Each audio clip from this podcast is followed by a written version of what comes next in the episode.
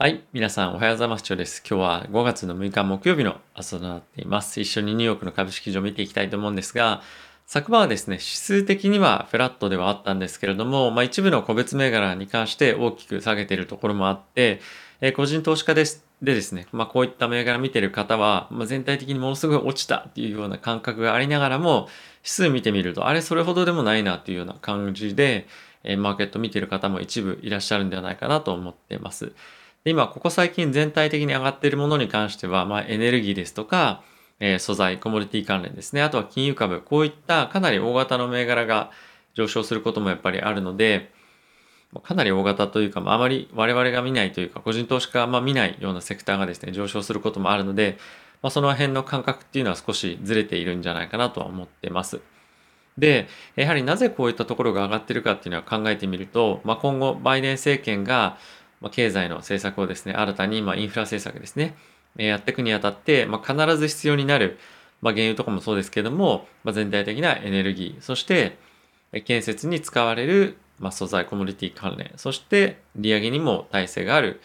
え、銀行株ですね。まあ、こういったところがしっかりとサポートされている、上昇しているというような状況ですかね。まあ、それ以外に関してはなかなかいい決算が出ても、まあ、特にテック関連に関しては買いづらいというような状況が、えー、続いていてですね、資金が株式市場に、まあ、集まりづらくなってきているというような、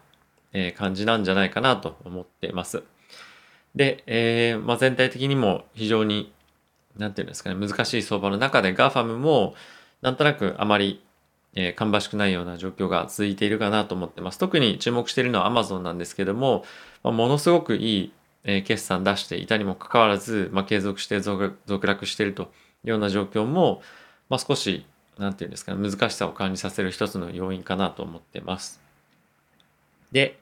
えー、っとですね、指数全体的に見ていきたいと思うんですが、えー、ダウはですね、プラスの0.29%、S&P はプラスの0.07%、ナスダックはマイナスの0.37%、ラッセル2000はマイナスの0.31%でした。米国債の10年債の金利なんですけれども、現在1.57というような推移で、えー、推移でいます。で、えー、っと、一緒にニュース見ていきたいと思うんですけれども、えー、まずはですね、G7 が昨日ありましたね。で、共同声明の、えー、発表というのがあったんですけれども、えー、ちょっとまあ、驚きというか、あの、なかなか聞かないなっていう感じですが、まあ、世界の脅威としては、中国、ロシア、そして、えー、コロナのパンデミックというところが、最大の脅威だというふうな指摘をしていました。でこのやはり中国、ロシアに関しては、まあ、政治的な問題で非常にいろいろ最近というかずっと物議を醸すようなことをやってきているというところと、まあ、あとはですね、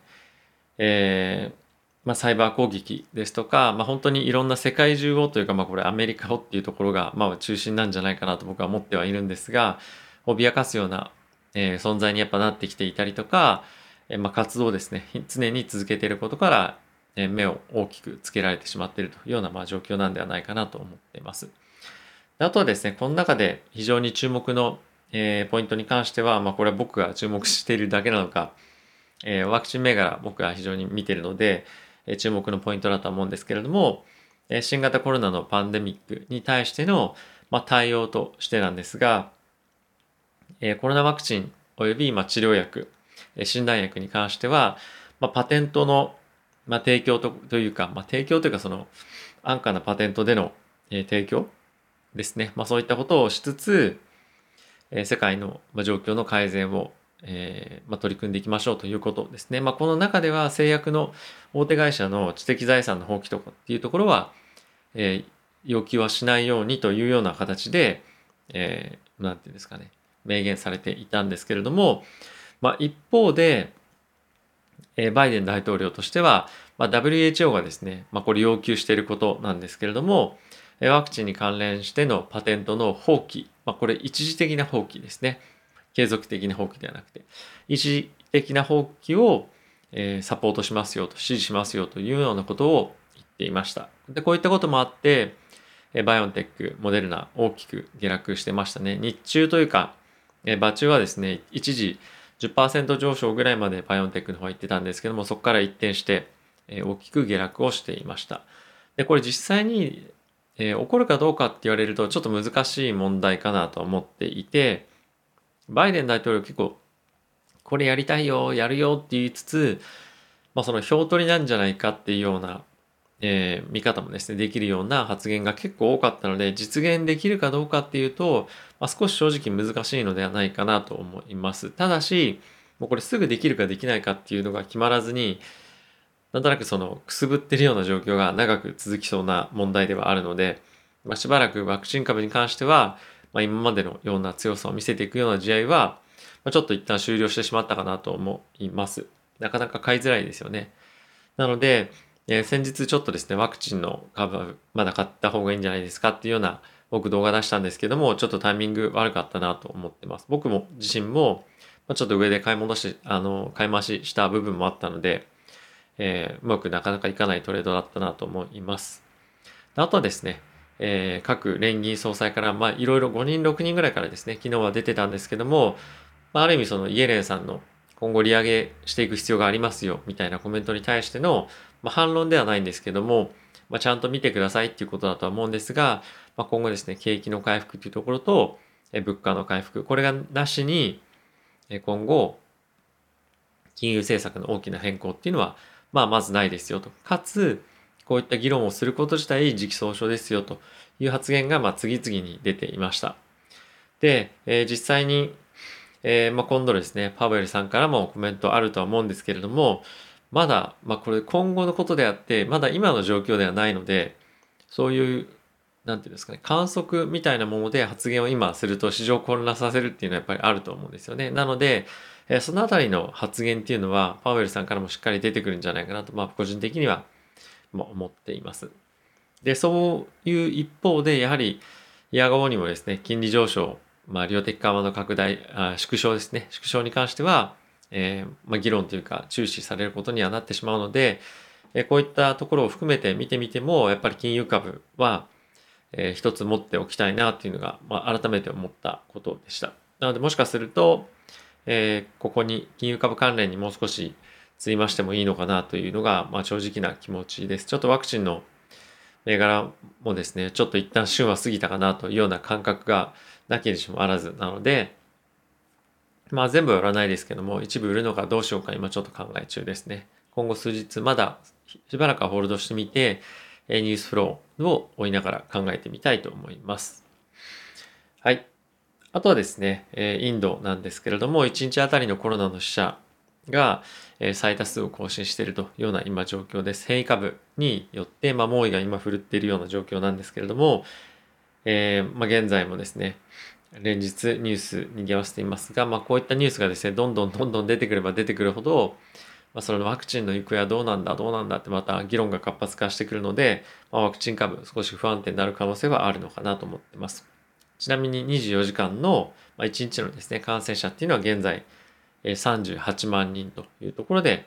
またまた増えているというような状況ですね。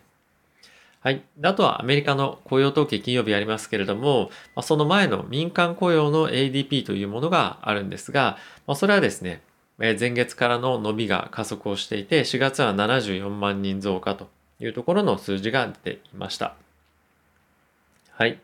えー、前月の数字もですね、情報修正をされていて、まあ、非常に強い雇用統計が今後も期待できそうだなという印象なんですけれども、まあ、金曜日これ非常に強いものが出てきたからといって、マーケット全体として、えー、どう反応していいかっていうのは、まあ、結構イエレンさんの発言もあって難しいかなと思ってます。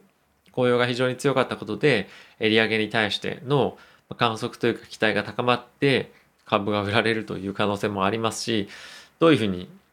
反応をするのか、まあ、もしくはポジションをあまり持たないようにするのかっていうのは、まあ、ちょっと判断が難しいところかなと思っています。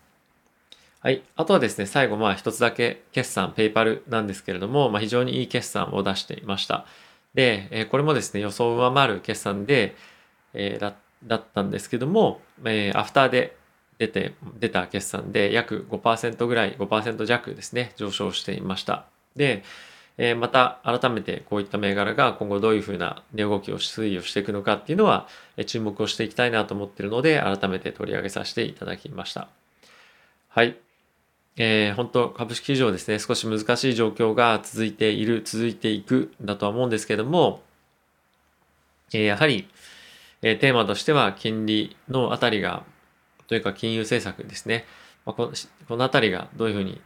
今後歩行感を持っていくのかっていうところが、ま、かなりマーケットに対してはインパクトあるのかなとは思うのと、あとはやはりですね、5月、6月に関しては物価物価もですね、今後上昇してきやすいということも、まあ、パウエルさんからも言われているので、えこういったところを考えると、特に、えテック銘柄ですとか小型銘柄に関してはポ、ちょっとポジションを、え縮小したいなと思っている方が多いんじゃないかなと思っています。えバンコブアメリカの方からですね、レポートでも出ていて、えここ1ヶ月ぐらいのですね、ヘッジファンドの、えポジションの、えー、なんていうんですか、削減が、まあ、リーマンショックよりも速いスピードで行われているというようなことが、え出ていまして、えーリスクオフの動きがですね、今後加速する可能性もありますし、まあ、継続的なポジション減らしというのがこの夏の前にあるっていうのも、まあ、一つ警戒しておいた方がいいかなと思っています。